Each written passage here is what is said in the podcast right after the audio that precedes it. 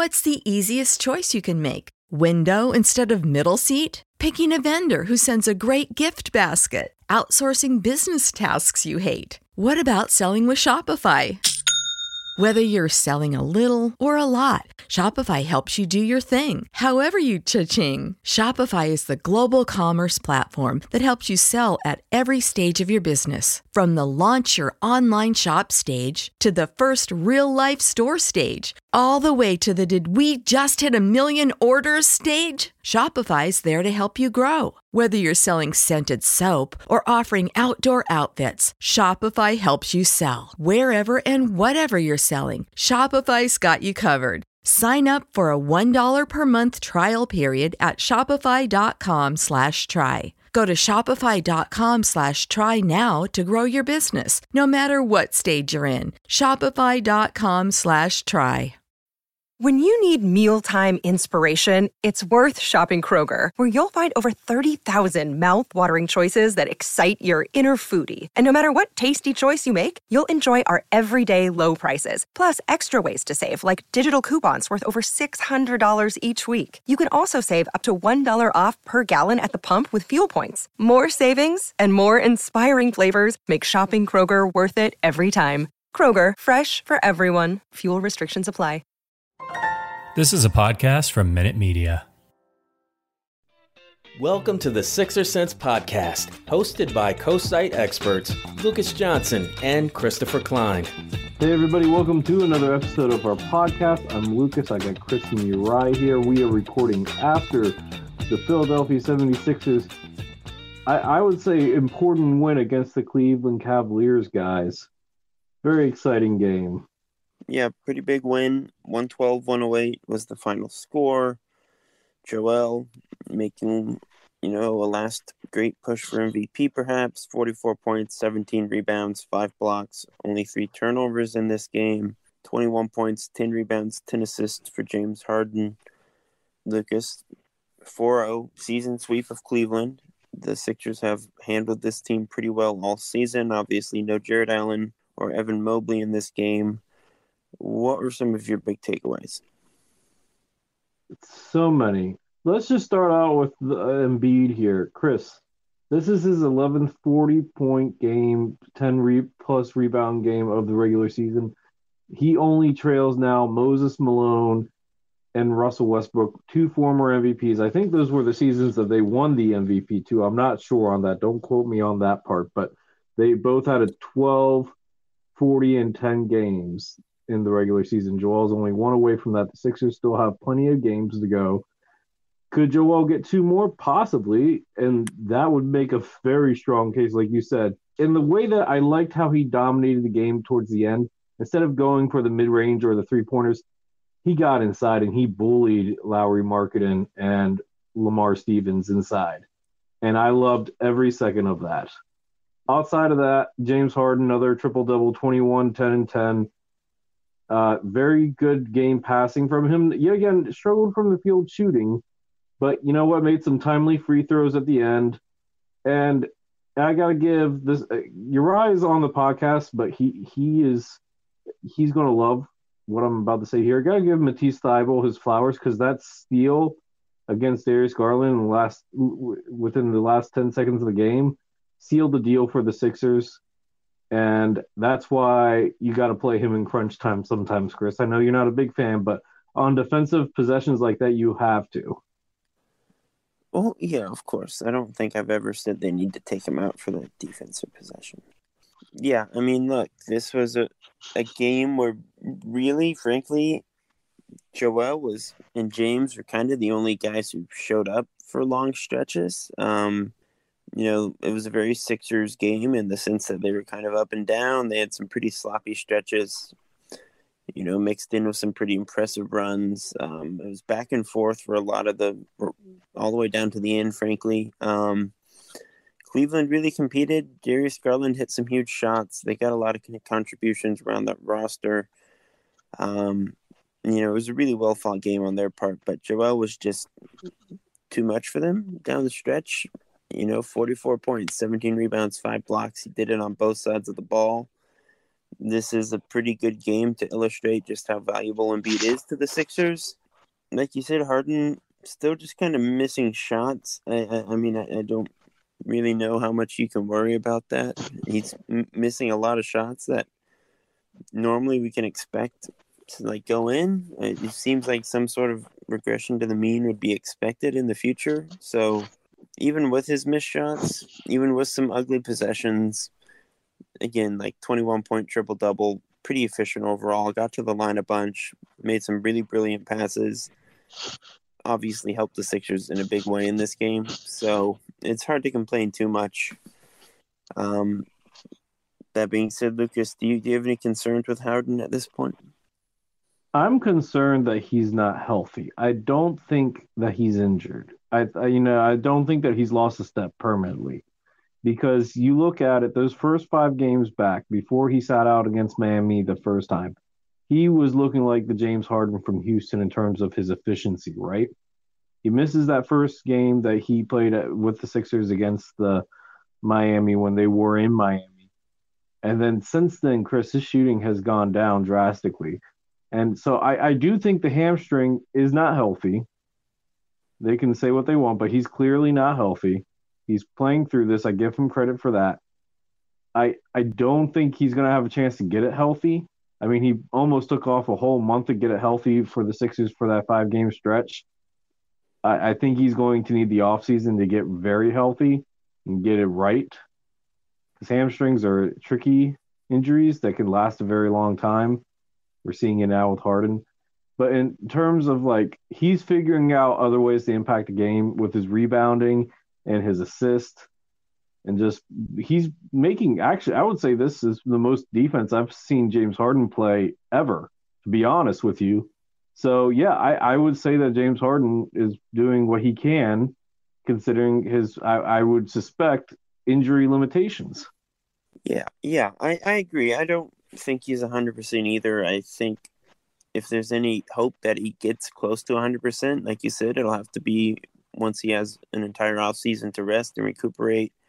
He didn't really have that last summer for various reasons. Didn't really have a chance to, you know, rehab properly that hamstring. So this has just kind of been a lingering issue for him. He like he looks like the James Harden we saw in Brooklyn all season. This this really isn't new. Obviously, you know, I, I, hate to see it like it was the Knicks, but like a couple honeymoon games against the Knicks probably aren't the best barometer for what you're going to get from a guy. Um, on the whole, like he's clearly been a major positive for this team. Anyone painting it otherwise is being a bit disingenuous. I think he's obviously helped the team win games, and he's clearly an upgrade over Seth Curry in that spot in the rotation. So there are definite concerns. He's slower. Some of his decision making late in games when he tries to, to you know do the ISO stuff doesn't always work out as well as it used to. There's some moments where it gets really rough, but there's been an equal amount of moments where like his brilliance and his basketball IQ shines through, and he's making things go smoother than they ever have with Embiid on the floor. And he's opening up a ton for Embiid out of those pick and rolls. Those are the easiest buckets Embiid has gotten in his entire career. Um, their chemistry has come along pretty quickly so I, am not super concerned about it. Obviously, if you're paying him a large sum of money in the offseason, you should be somewhat concerned about it. But, um, you know, he's making a concerted effort to fit in with his teammates and to elevate the guys with him on the roster. He keeps he says all the right things. Like you said, he's competing on defense. There's not a lot more you can ask from the guy. Um, that that that that's within reason. I, I don't think he's taking possessions off offensively or anything. He's not the James Harden from Houston. I I would predict that he's probably never going to get back to that level of I don't know how to describe it. Like, are you going to say? Let me jump in, guys, and let okay, me give you some perspective that Tim Legler was on 97.5 The Fanatic on Friday, and he was expressing concerns similar to what Lucas was saying, and and I don't think anybody is denying what you're saying, Chris, which is He's a huge upgrade. He's made really valuable contributions. He's seemed to unlock Thybulle in, in certain aspects offensively. Like you said, Chris, um, Embiid is getting easier shots. Like the pick and roll is, is really working well, and they're going to get better.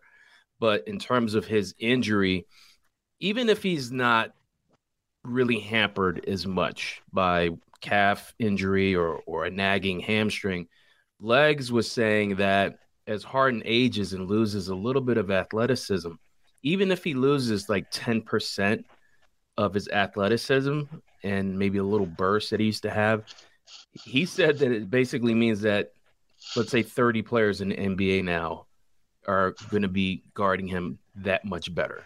Just like a 10% loss of athleticism. And you saw tonight. Harden was really working hard just to get by Markkanen.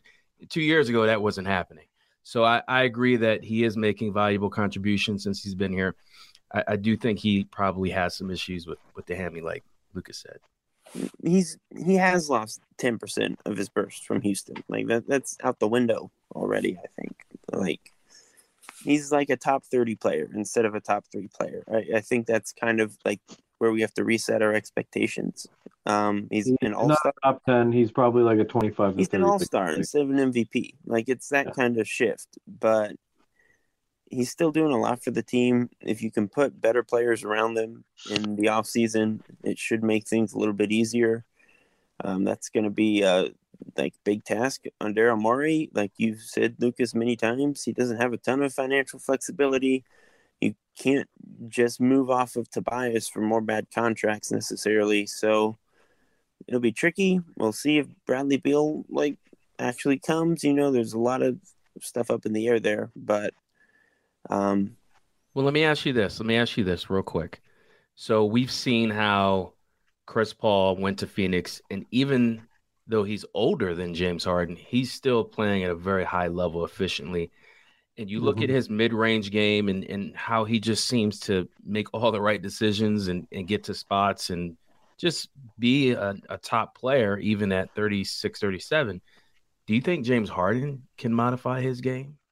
Like, yeah, that, that's actually who I was thinking of. And what I was going to say is that if he can model his game about, because Chris Paul was like a 20 point per game scorer in his prime and still like averaging 11 assists. Now, granted, he's not the scorer that James Harden was, but now later on in his career, he's brought that down to like 15, 14 points per game. And if Harden becomes a fast pass first facilitator, like Chris Paul, which I'm not saying that he's as good of as a passer as Chris Paul because there's very few that are as good, if not better. Um, but if he can embrace that point guard, you know, pass first mentality and average 10 to 11 assists a game and shoot 18 to 20 points per game on efficient shooting, I would take that anytime. Like, and, and I I think for his health, and you know, it's a big part of his game. But let's be real, guys. He has to stop foul hunting. He's not gonna. His body's not gonna hold up if he keeps on getting pounded going to the basket eight or nine times a game. Like he has to slow it down now, and he has to start thinking about different ways, like attacking the mid range, like Chris Paul does. We uh, he has the shot. He doesn't take it very often, but he has the touch for the mid range he needs to start doing that more often and just becoming that primary facilitator. That's how yeah. he's going to extend um, his career Uriah. I mean, like, clearly Harden has to reset his own expectations to a certain degree. He has to adjust and change. I, I don't think Chris Paul is like a fair comparison just because they're very different stylistically and how they play, and I, I just don't know if both are pick and roll heavy.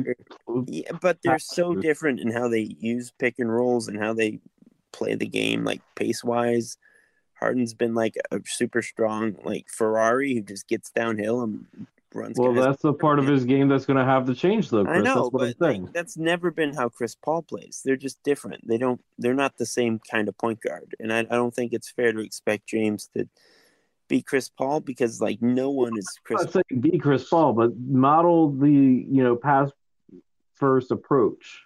Yeah, well, well, I mean that's really what he's been doing. He's been a pass first player in Philly so far, for the most part. Like, well, um, what I'm saying is now you have to work on that efficiency, and that means maybe well, working the mid range more and not you know working the floater more. Like that that blow by by by Markkanen. Let's be real. If it was two or three years ago, he probably would have tried to go to the foul line, but this time he won with the and it worked. And you're right. I think we talked about that on your clubhouse the other day too. So I, I think you know embracing the floater, embracing the mid range is the best chance for Harden to extend his career by not putting his body on the line by driving to the basket as often. Well, he has to do something.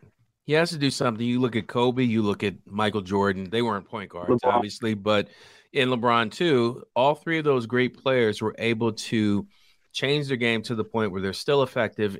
Uh, Kobe and um, Jordan became post up players. LeBron right. became a three point shooter. Yeah. Well, I mm-hmm. also like Kobe and Jordan were very different eras of basketball than what we're seeing with. Okay, LeBron's not. LeBron at, is like a once in a lifetime athlete. LeBron is still jumping. Okay, let's yeah, let's yeah. look at Rondo. Rondo was a terrible three point shooter. Now yeah, he's, he's shooting from thirty. Rondo feet. is a below average backup point guard though, so it's like kind of a bad. Okay, let's well let's who who would you compare? What type of probably player would you try to compare to? That's a good question. Who would you compare, Chris?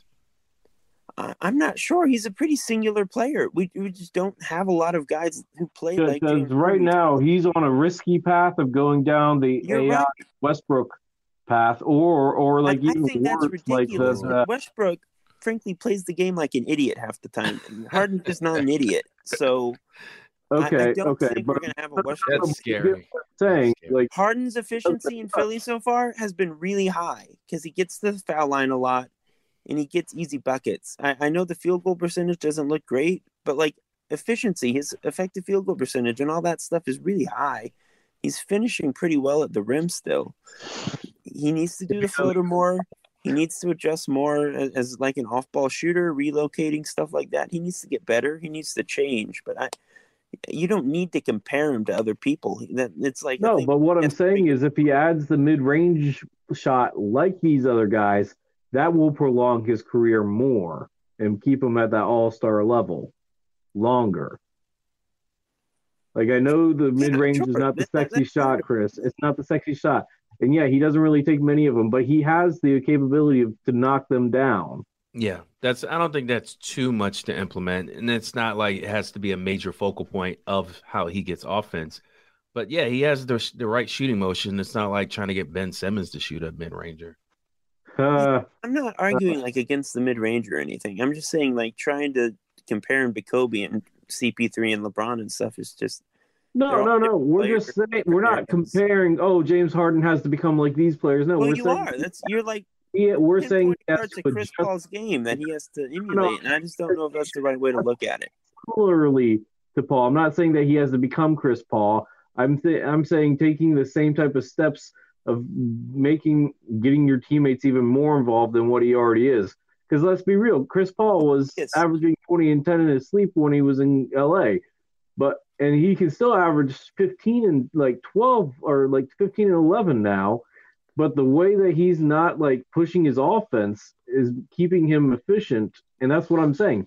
James Harden doesn't need to be pushing his offense anymore. That that might mean less driving to the basket and more mid rangers. All right, so let, us talk about Cleveland now. They're about a game ahead of Atlanta for the eight seed. Seems like they're going to fall somewhere in the seven to ten range. Ultimately, Lucas. Um, do you think there's any chance that team can make noise in the playoffs?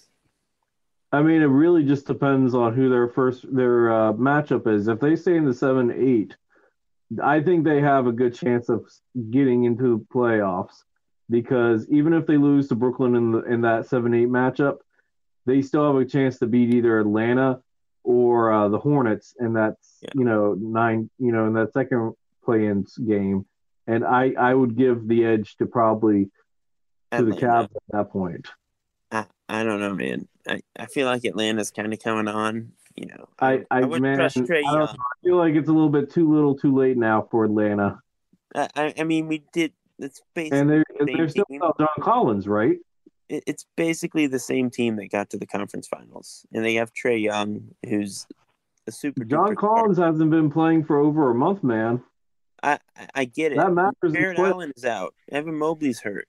The Cavs okay. have been banged up all season, so I I think Trae Young could win that game for Atlanta. Like I don't think it's a. And shot. I think Collin Sexton has an equally good chance to win that game for for the Cavs. Listen, you guys are forgetting about Caris, Le- Sexton's Caris LeVert. Caris LeVert is a nice. I mean, I know he was out a while, but he seems to light it up. I wish the Sixers had a Caris LeVert, but anyway. Uh, Caris LeVert for every game like he had against the Sixers, he also has like a six for eighteen game too. So let's hold our horses on Caris LeVert. He's he's a good volume shooter. He's an okay volume shooter, but there's a reason why he's not an all star. Yeah. I, I mean, look, Cleveland can make the playoffs. I, I don't think they're doing anything beyond winning a playing game. Yeah, they, they they they could win the play in, but I think with all the injuries and just the fact that they fell this far, that means they're gonna have to play one of the top teams in the East. And it's just I don't think they they're too young and they don't they don't have enough enough health. Even if let's just say everybody's healthy, including Collin Sexton. Collin Sexton is not coming back, by the way, but they still would. Uh, who in the East would you have them? You know, who who's not in the play-in that you would say, okay, this Cavs team could beat them. Maybe Chicago, maybe Toronto, but the rest of those teams, not a chance. So yeah, they I, I think they win. The, I think they get a play-in spot, and that's about it. Toronto beats Cleveland four games. Like I, I don't think they have a chance. So So, I mean, maybe if they have everyone healthy, like you said. uh, But if that's what I'm saying. In the ideal situation, maybe, but right now, yeah, you're right. Toronto wins that. Like if Toronto's healthy Cleveland's gonna too, get- I'm taking Toronto. Cleveland's going to go either 4-0 uh, or like 0-4 or 1-5. Like they're they're not doing anything in the playoffs right now. But let's go ahead and switch gears, and we're going to talk about another play-in team that the Sixers just played against. That's the Charlotte Hornets. Sixers won that in convincing fashion by 30 points, 144 to 114. Most of the starters were out by the fourth quarter. Joel Embiid had 29 and 14 and 6 in about 20, 31 minutes. Harden had 12, 13 and 8 in about 31 minutes. Maxey had 19. Tobias had 23. Thybulle, probably one of his best offensive games, 12 points. And the bench showed up. Chris, any thoughts on that? Yeah, I, I mean, this is one of the best games of the season for Philly. It's it's nice when guys are hitting all their shots. Um, like you said, just about everyone had a good game. There wasn't really a sore spot that stuck out. DeAndre was like four four from the field. All the bench guys hit shots. James had 13 assists in three quarters. Joel had 29, 14, and 6 in three quarters. Maxey and Tobias came on in the second half. This was one of Thybulle's best games offensively. Like like just about everything went right. Um, Charlotte not a great defensive team, so it's not maybe something you should put too much stock into. Um, you know, this was on the heels of getting curb stomped in the fourth quarter by Detroit, so you know they're kind of even out. But um, yeah, it was a great win. It, there's a lot of positives to take away from it. Joel and James looked really good together. Tobias and Tyrese looked really good together in those units. So, lot, lot, lot of positive stuff. Yeah, I tend to agree. Um, Gordon Hayward made his return after missing pretty much a month, but he was a non-factor in this game. And like you said, they're they're a pretty solid offensive team. They have a lot of weapons, even coming off the bench. They I think they have one of the better scoring benches in the league in terms of having Kelly Oubre, Montrezl Harrell, Isaiah Thomas. Like they have some really good scores, but like you said, the defense has always been the problem for the Hornets, and that's why after a hot start they kind of tapered off, and now they're in the plan. Uh, I think they're in the nine seed right now against the Nets. So that that's that's not a good matchup for anybody. I mean, it's two high spo- scoring teams, so that could be interesting. But um, I think overall, Chris, it's just yeah, I, it was the nice to have a nice bounce back win. But Chris, same question, different team. Do the does Charlotte have any chance of making noise in the playoffs? Um, I, mean, I think it's pretty much the same answer as Cleveland. Like they could win a playing game or two, but I don't think they're going to do much more than that. Um, Have They- to they- win, win two playing games. I Yeah. I just don't see that happening for this Hornets team. if it's Brooklyn, I don't think they're going to win that game. If it's Atlanta or Cleveland or whatever, I I don't know how far Cleveland would have to drop. Like if it's one of those two, Cleveland would have to drop significantly right now. Cleveland's at least three games ahead of them in the win yeah. win column. So it's probably going to be Brooklyn that they have to play by the looks and of it, and that's not a game. Yeah, they're probably going to expect them to win. Um, yeah, really great offensive team when they're clicking. A lot of interesting young talent. LaMelo is awesome. Miles Bridges is awesome. I like a lot of their players, but it's too early. They're they're a few years out from doing anything substantial. Mm-hmm. I think. You know who I would love that's the, That's the play. That's sorry, Lucas. That's the playing game where Scary Terry goes off for like forty. He could. If Charlotte knocks Brooklyn out in the playing game, I will be over the moon. Can we make a bet about this? I don't think the NBA would let that happen. Adam Silver would be on the phone with someone at, in the beginning of the fourth quarter, like shut this down. yeah, that would you know, the thing is, Brooklyn. I mean, the Hornets do have the potential to have some really solid defenders. LaMelo, if he actually takes it seriously, could be a good defender. Uh, Miles Bridges is a good defender. PJ Washington has a chance to be a good one. Gordon Hayward is. Uh, whichever Martin's on there, he has a good chance. The McDaniels, Cody Martin and McDaniels both could be good defenders. Kelly Oubre used to be a really good two way player. I don't know what's really happened there. I think it's a culture thing in terms of like the coach. And I, I think James Borrego is a good head coach, but he does not preach defense. That's for sure. Um, but yeah, no, I think it, uh, man, let let's be real. If if they can knock out Brooklyn, I think the rest of the Eastern Conference like executives should send Charlotte like a thank you card. To be honest, um, because that would be fantastic. Oh yeah, starting like, with the I, Sixers. yeah, for sure. Um, but yeah, I think we can go ahead and switch gears, Chris. Okay, let's talk about the backup center minutes a little bit.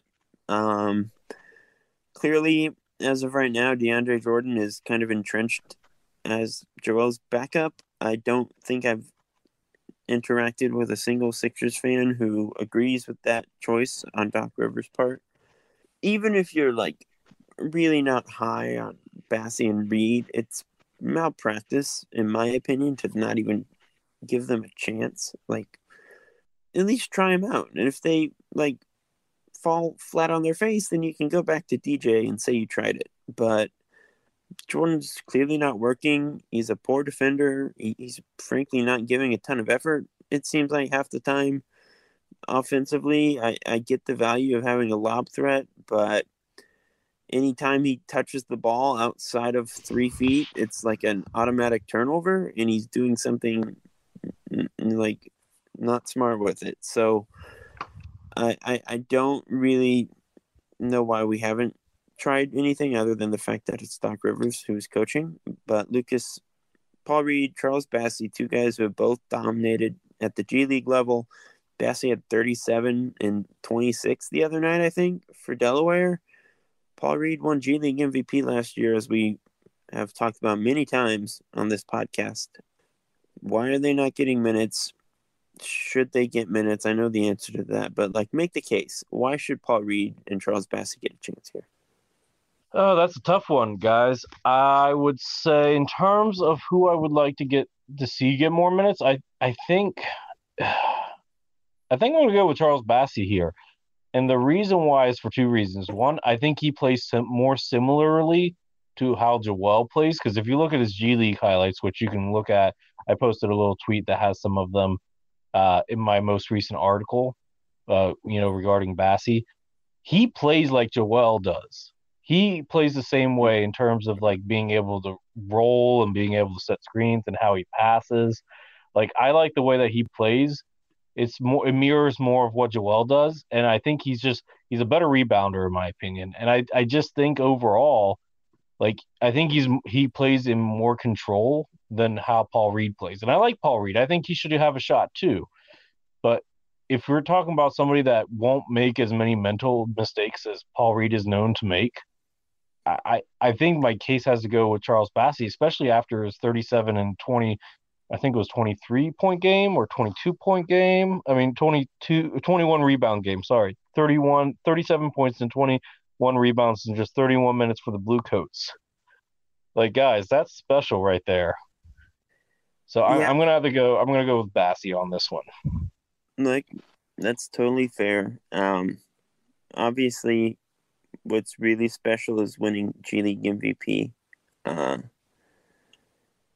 look, I, I, the case for Bassey is strong. Frankly, I could sit here and make the case that both of them should play at the same time. I'm willing to do it, but, um, I, I, I think Paul Reed, just because he has another year under his belt, we know Doc loves experience. And I, I mean, I think Bassey has the chance to be a really special defender. He was like his historically effective rim protector at Western Kentucky. Granted, that was Western Kentucky, but Paul Reed is like pretty much an established quality NBA defender at this point, even though he doesn't really get too many minutes to show it off. Like we know that his capacity for being disruptive and creating chaos is pretty high.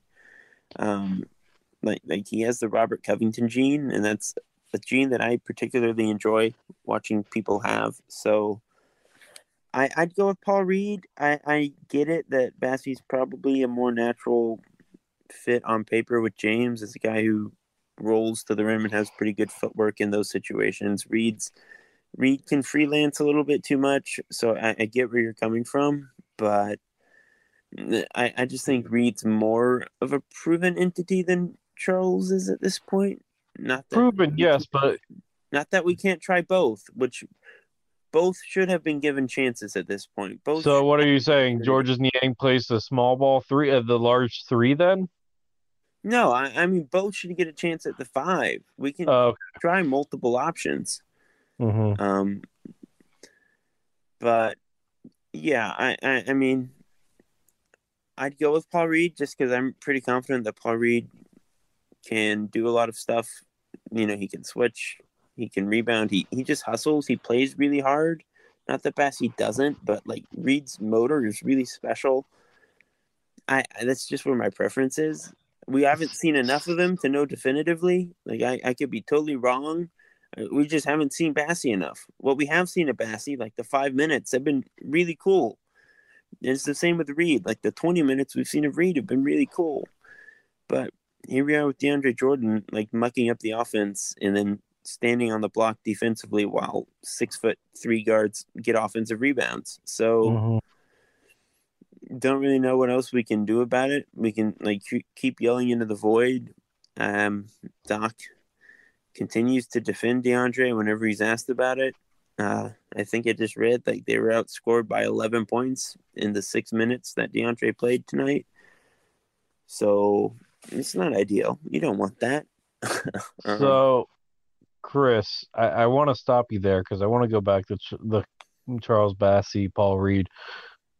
There, okay. So, two things with Reed that I am concerned about. One, and, they both go back to his thinner frame. Like Bassey's much more has a much more NBA ready center body. Like Paul Reed has more of a small ball center body, whereas Charles Bassie has a thick NBA center body ready to bang with the big boys.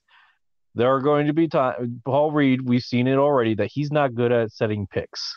He he's not. He's not a good screen setter, and that is part of, you know, that's just, that's important, especially with now with James Harden on the team. The other issue that I have is that I think there are going to be center matchups where you cannot play Paul Reed against some of these. Like, I don't trust Paul Reed defending Brook Lopez or boxing out Brook Lopez or like you know the the old like the thicker NBA centers. Like, yeah, he can guards Brook Lopez every time those teams play. okay, yeah, Never fair enough. Like it's Joel. We've seen Paul Reed guard Giannis, and it went pretty well. Okay, how do you think Paul Reed would do against Andre Jordan? DeAndre Jordan. I mean, not DeAndre Jordan. Really uh. Andre Drummond. Andre Drummond. Pretty well. I don't. If, So if Andre wouldn't Drummond punish him? Posting up and trying to like win that matchup. No, no, no, no, no. I'm talking That's- about on the offensive glass. Drummond would eat him alive. Drummond eats most people. He would probably eat Bassey alive. Frankly, like like I, the Sixers are not going to fix the rebounding problem, but with either one of the backup fives. Well, no, the issue is at the four spot. It, it's it's the four and three spots that don't rebound well enough. That's that's the issue. That's why you have to get Paul, uh, James Harden, and Tyrese Maxey getting like seven to ten boards a game, because P- Tobias Harris, Georges Niang, Danny Green, and Matisse Thybulle don't rebound well for their positions, at all. But that being said, I just I don't know. I I I yeah, just I, I like a, a more traditional. Right? Yeah, and yeah, yeah. There's again, a case. We have to see, we try both of them. That's the way you figure it out. Bassey can play and drop coverage. He can block shots. He's stronger. He sets better screens. Reed can switch. Reed can do stuff on the perimeter. Hit, hit a couple threes. Like like there are different benefits to both guys. I I I, like I would play. I I would be tempted to play them together in the future, Chris. To be honest. Uh, yeah, no, you you preaching to the choir. You uh, play uh, as the uh, play Reed as the backup four because guess what? He might be one of our better Giannis defenders, believe it or not. Yeah, I mean, I agree. Um, like like the Jordan thing's not working. It hasn't worked. And Paul Millsap's all. not going to work either. Let's be real. Neither one has worked. I don't know why Doc is loyalty to is. man. It's one of Doc's biggest weaknesses. So so Bassey got some love from ESPN and Chris tweeted that out and it got a lot of lot of attention, a lot of tweets, retweets, likes. So clearly the fan base is loving Paul Bassey as an option, but somebody who Paul the team Paul Bassey, my favorite center. Just combine them together. Like get one of those fusion machines from some old sci-fi movie. See, I thought you were going to say the fusion cards from Yu-Gi-Oh, and I was about to nerd out majorly to you right there, Chris. But fair enough. We can do the sci-fi thing too. yes, that's right. I know Yu-Gi-Oh. I grew up with the cards. Don't like judge fly, me. Except instead of a fly, it's Paul Reed and Charles Bass. I'm impressed that you know that movie.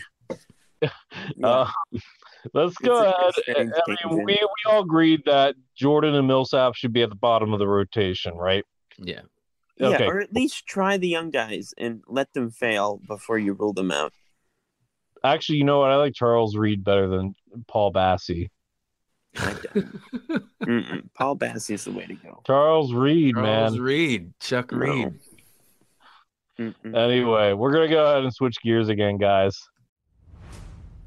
We're, eh, we we talked about the center rotation, but we're really going to dive into the the core four rotation. Yes, we're we if nobody else has already done it, we're we're coining that as our phrase referring to the top four players on the Sixers, the core four. I like it, guys. I think it works really well. Um, the core four, of course, is Joel Embiid, James Harden, Tyrese Maxey, and Tobias Harris. They've been what Doc has been trying to do recently, instead, when, when the trade first happened, the rotations were pretty simple: have either Joel or Harden floor at all times. That didn't always work out though, especially when Harden started to revert back to his old Houston tendencies, which, as we've already talked about, he's not able to do anymore uh, efficiently. So, with that in mind, Doc tried something different and it worked. Uh, me and Chris are big fans of this. He basically staggered Joel and, Harden on the court. They're, they're paired together now. And then they also paired together Tobias and Maxey with the second unit. Chris, what are your thoughts on that?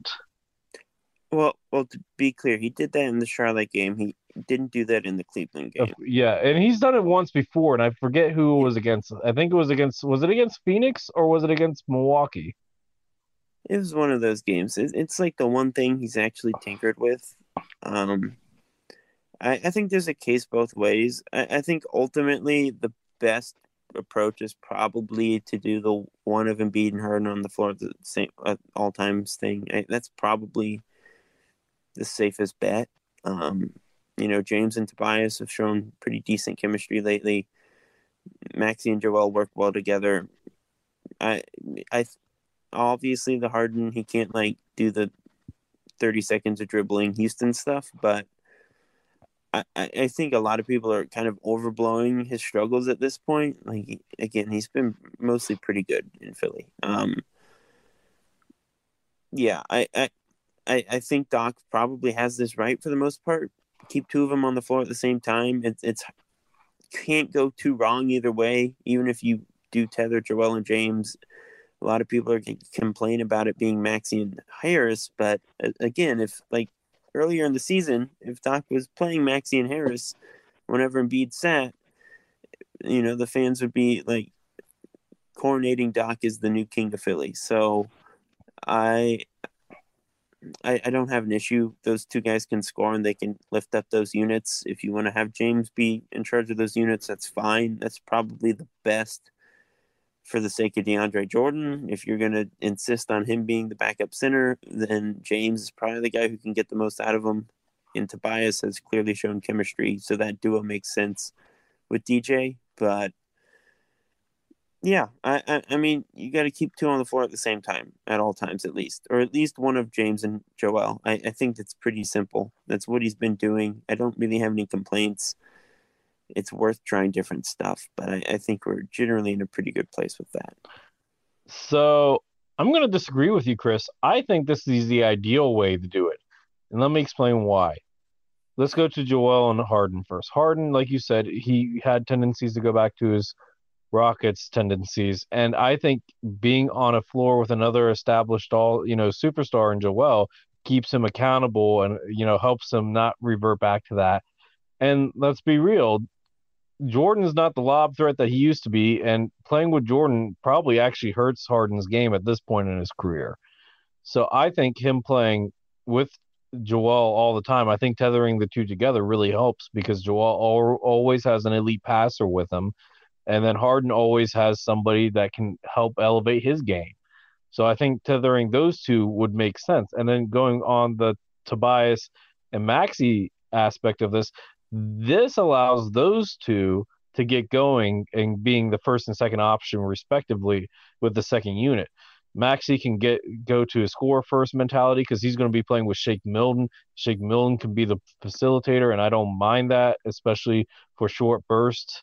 I, I don't think that's a terrible thing. So I, I'm all for it. To be honest with you guys, I'm I'm 100% in on it. I think that's what they need to do, so that they can get the best out of their core four, so that their core four all you, they don't feel like they're, you know, spreading themselves too thin all the time playing with you know another superstar. They're, those Maxey and Tobias are always going to defer to either Joel or Harden but playing together they're not going to you know feel like they have to defer and they can just hunt the mismatches and then get their shots off and get into a rhythm which i think is more important. I think the one thing that a lot of people are really concerned about with the rotation obviously when Embiid sits and then we don't have a really good backup center for him but it's also if we have a lead and we lose these leads even leads that are like 15 or 20 points. We've seen it happen a lot. So I would say what, and Legs mentioned this too, even though I was already thinking of it, put Maxey on the bench, make him your six man. So when Harden, right, let's say the Sixers have a five point lead, and Harden goes to the bench.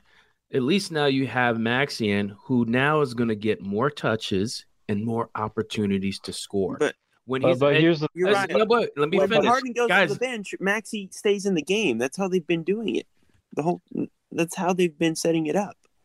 Maxey plays whenever Harden's not out there. No, you're not. You're not hearing me. For the first six minutes that they play together, all four, the four core, Maxey, since the honeymoon phase is ended, is not getting touches. He's not getting opportunities to shoot because Embiid, Harden, and Tobias, all thirty million dollar contract players, are getting the bulk of offense he's not getting touches. He's not getting good opportunities to shoot. So when he's mm-hmm. on the floor without Harden, he gets those opportunities to cook. That's all I'm saying. Yeah, I'm not okay. he's, he's uh, but... getting opportunities without Harden on the floor already.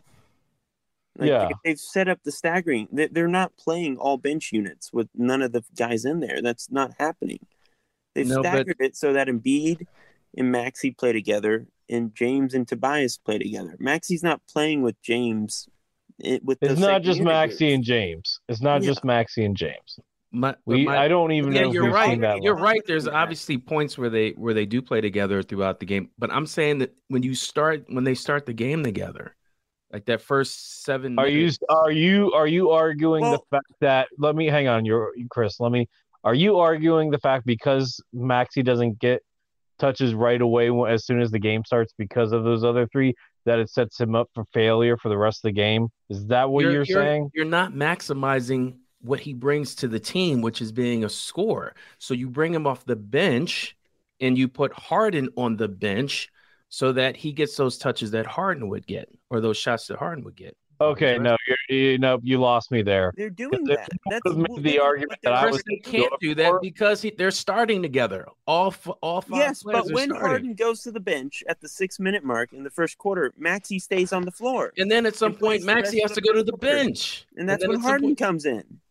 Yeah, that's you don't want. You said that you don't want them sharing it at the, until the end of the halves or end of right. Exactly right? at the end of halves or well, the end of the game. Well, no, so look, if Maxey is getting double digit shot attempts a game, Maxey is going to have to sacrifice for Joel and James. Maxey's the third, fourth guy each night. That's just what happens when you have four high level players on the same team.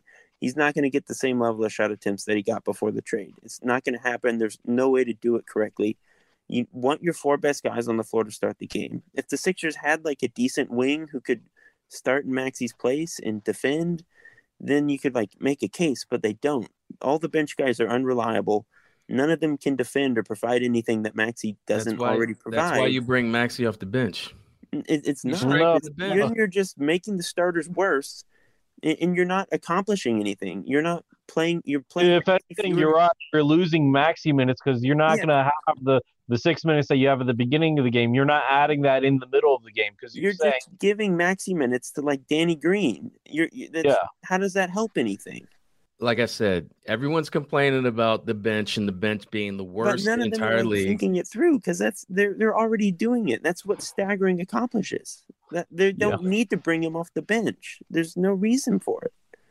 I don't see a problem with it, but he's um, not Jamal Crawford, Uriah. He can be. He's he a should, second year player. We won't nah. know unless they try it. We won't know nah, unless they try. You but, want him to be more than a sixth man. You want Maxey to be an all star. Until yeah. until yeah, well, until Harden is gone, Maxey is in this role now. You said But here's the thing, if you see, if you switch Maxey to this role now, he will never get out of this role for his career. Because Listen, that's, he, that's, that's not matter, it's not a matter of who starts games, it's who finishes. I'm not saying that Maxey's going to be in the bench with four minutes left in the fourth quarter. I want him on that court with Harden and Embiid and Harris. I'm just Maxey. saying to, when you're losing leads, it's because you have a weak bench in, in that rotation. Yeah, yes, but the floor with those weak benches. Those bench units are either playing, they're either losing a lead with Tyrese and Joel on the floor, or they're losing it with James and Tobias on the floor. They're not losing it with an all bench group. Those guys are already out there when they're losing those leads. yeah, I'm with you, Chris. I'm with you. I, I, don't. I don't think we're gonna. I don't think we're gonna come to a resolution on this one, guys. Maxey's played I, the best basketball of his career next to James Harden. I, I don't. You're Chris, better. Yeah, Chris, he's not getting as many shot attempts every night. There are going to be nights where he gets the fourth most shots on the team. But there also are going to be nights like I think the Phoenix game where he takes the most shots on the team. It, it's going to be a give and take thing. Chris Bosh and Dwyane Wade had to adjust to LeBron in Miami. It's not the same thing, but when you add multiple star players who need the ball, quote unquote, to succeed, there's a give and take. And some guys are going to have quieter nights, and some guys are going to have louder nights. That's just how it is. But Maxey's not. Maxey's best role is probably as an off-ball player next to a guy like James Harden. He, so he you're right. Did you the main ball handler who's doing all the playmaking? So, so yeah, yeah. I was gonna say Chris basically called Maxey a star already by saying that. By the way, just that's that's what I wanted to point out there. Mm. Sorry. anyway, guys, I don't think we're going to come to a resolution. Uriah, I mean, Chris, we're not going to change. Uh, you know, you can't teach an old dog new tricks. And no offense to Uriah, we're not going to be able to change your mind on this one, man. So we're gonna. I think it's a good way to wrap up uh, on that note, guys. Okay. Uh, to our listeners, as always, thank you for tuning in to yet another week's episode of the Sixer Sense podcast. Please like, subscribe, and follow along on Apple Podcasts, Spotify, Google Play, Audible, or at our website, thesixersense.com, where you can read our written work. We are on Twitter at Sixersense and on Facebook at Sixersense. So until later in the week, everyone, stay tuned. We will have an awards ballot podcast in the very near future. That should be a fun one. I'm sure there will be plenty of arguing over picks that we all disagree with because there's no way we're going to agree on any of these things. So stay tuned for that. It'll be a lot of fun. And until then, peace out. Have a good week.